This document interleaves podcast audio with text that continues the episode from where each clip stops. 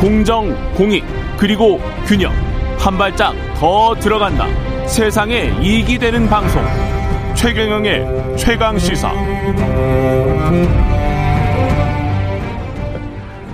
괜찮아요. 예, 지난 주말 MBC 시사 프로그램 스트레이트가 김건희 씨와 서울의 소리 기자와의 통화 내용을 공개했죠. 방송 후 후폭풍 어떻게 국민의힘은 생각하는지 김병민 선대본 대변인 나와 있습니다. 안녕하세요. 예, 안녕하세요. 반갑습니다. 예, 직접 나와 주셔서 감사하고요. 예, 네, 바로 옆에 있습니다. 그 MBC 스트레이트는 보셨죠? 예, 바로 어, 봤죠. 예. 네, 그다음에 그 이 77시간 45분 45분 이거는 직접 또 다 들어보셨어요? 어땠어요? 아닙니다. 7시간 45분에 들어보진 않았고요. 네. 네. 방송이 됐던 내용들만 받고 네. 7시간 45분 중에 네. 한 9분 41초 정도 따로 뭐 클립으로 나온 것들, 예. 유튜브에 나온 것들 그러니까 다 해서 한그 아. 정도가 된다는 건데 네. 우리가 이제 통상적인 대화를 나누면서도 많은 이야기들을 하지 않습니까? 음. 그리고 굉장히 긴장하고 나와서 이렇게 인터뷰를 하거나 방송을 하더라도 음. 한 1시간 가까이 대담을 나누다 보면 그 안에서 문제가 되는 발언들이 속속 나오기도 합니다. 음. 근데 완전한 사적 대화에서 한 수십 차례 나눴던 일들 중에서 특정한 내용 몇 개를 찝어서 방송을 했는데 음. 어, 이 내용을 많은 음, 어, 국민들께서 지켜보시면서 그 평가들을 하셨을 거라고 봐요. 음. MBC라는 공영방송에서 굉장히 중요한 시간을 또 대통령 선거 50일 전에 나타났던 그 내용들이 정말 대한민국의 대통령 후보를 검증하기 위해서 꼭 필요하고 중요한 일이었는가에 음. 대해서 의구심을 가지는 국민분들이 상당하다고 생각합니다. 예. 판단은 또 그렇게 하실 수 있을 것 같은데 법원의 판단은 좌우지간 일부 인용으로 나왔기 때문에 예. 방송해도 괜찮다는 음. 거였잖아요. 거기에 대해서는 음. 그쵸. 그 하지 말아야 되는 영역과 음. 해서 되는 영역들 그리고 또 충분한 반론권에 대한 보장 예. 이런 것들까지 같이 나왔지만 어 저희 선대본부에서 요청했던 최소한의 반론권을 음. 보장하지 않았죠. MBC에서 음. 어떤 방송을 할지에 대해서 충분히 내용들을 알아야 예. 거기에 대해서 같이 의견을 개시하고 어, 개진할 수 있지 않겠습니까? 예. 뭐 일각에서는 그 내용을 다 알려주면 편성권에 대한 침해다 이렇게 얘기를 하게 되기도 하는데요. 음. 프로그램 편집에 대해서 저희가 이야기를 한다고 그 프로그램 편집을 바꾸지 않을 거잖아요. 적어도 내용들을 알려줘야 음. 그 내용 속에서 아 이 내용에 대한 진위는 이렇다라고 언급하고 반론하면서 충분하게 의견을 개진할 수 있을 텐데 어. 이 내용을 처음에 MBC가 그 받았던 것 녹취 예. 파일을 그 지난해라는 거죠. 지난해 29일인가? 예, 예. 지난해에 받았는데 그리고 나서 김건희 대표에게 이 반론을 얘기하기 음. 위해서 연락을 취했다고는 하지만 아 지난해 29일에 그 국민의힘 쪽에 연락을 취해가지고 반론권을 예. 줬다. 이게 MBC의 MBC 주장입니다만은 예. 거기에 대해서 반론권을 충분하게 보장한 것이 아니라 김건희 대표와의 통화를 끊임없이 요구한 것 아닙니까?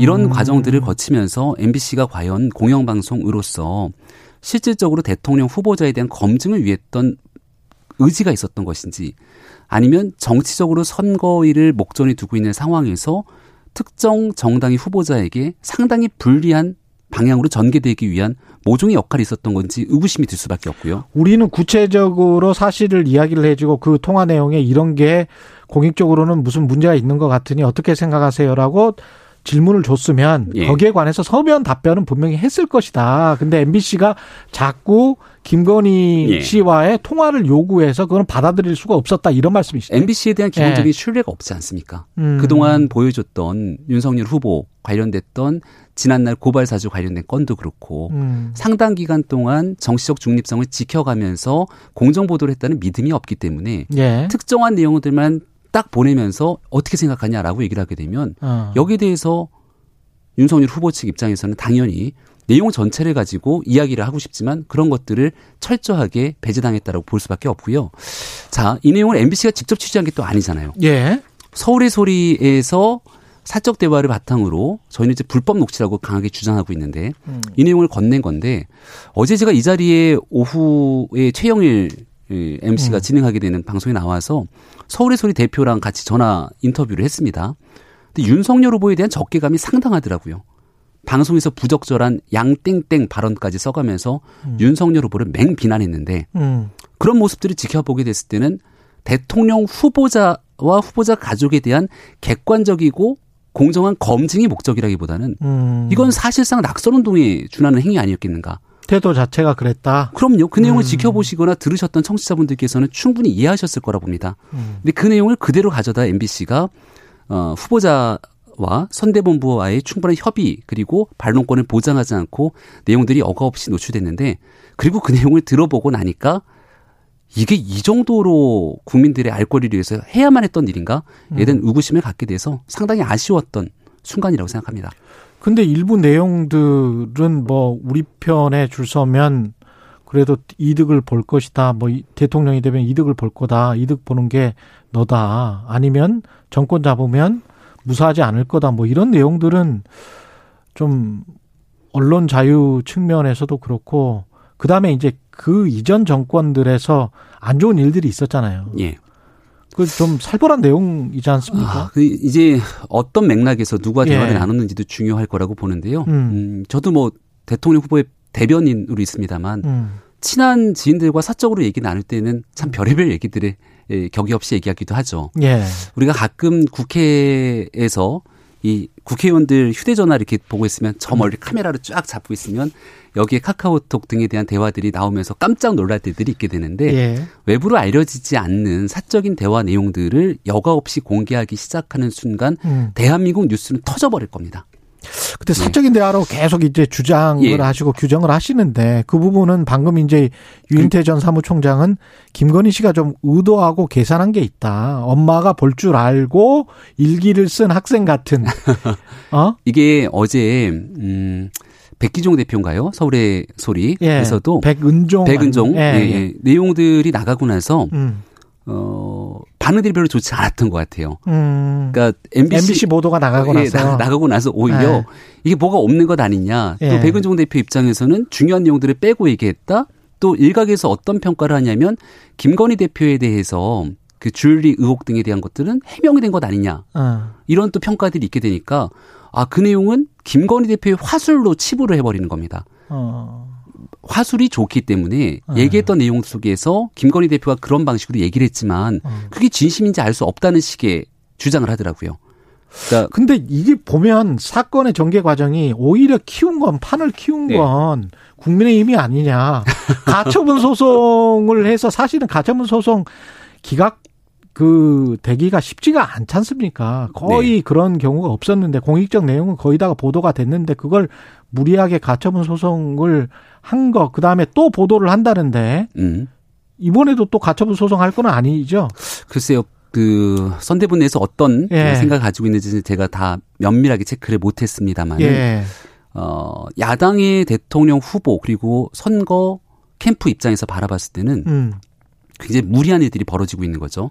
음. 각종 지라시들이 난무하고 있었던 상황이고, 음. 그럼 멍뚱멍뚱 그 내용을 지켜만 보고 있는 것이 온당한 일이겠는가?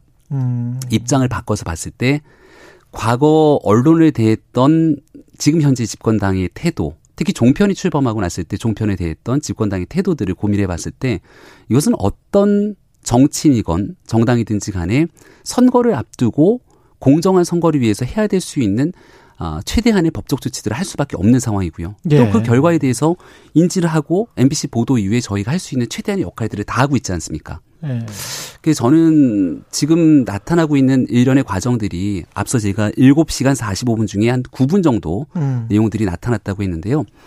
어, 지난해 2020년 총선을 앞두고 그 당시에도 MBC가 보도했던 게 검언 유착 이라고 명칭 지었던 한동훈 검사장 음. 그리고 그 당시 채널의 이동재 기자와의 통화 내용이었는데 예. 전체를 공개하는 게 아니라 일부만 공개를 해요.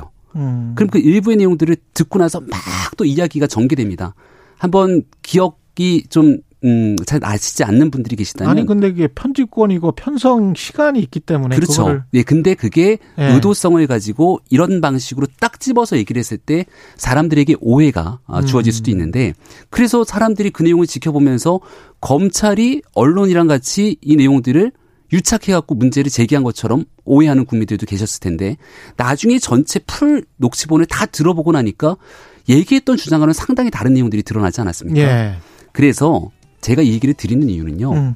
이렇게 중요한 내용들 그리고 음. 선거에 영향을 미칠 수 있는 내용들이 있다면 선거 직전에 유권자들의 판단을 흐리게 하는 행동들에 대해서 언론과 공영방송이 해야 될 책무가 아니라고 봅니다. 알겠습니다. 오늘 말씀 감사하고요. 네. 김병민 국민의힘 선대본 대변인이었습니다. 네, 고맙습니다.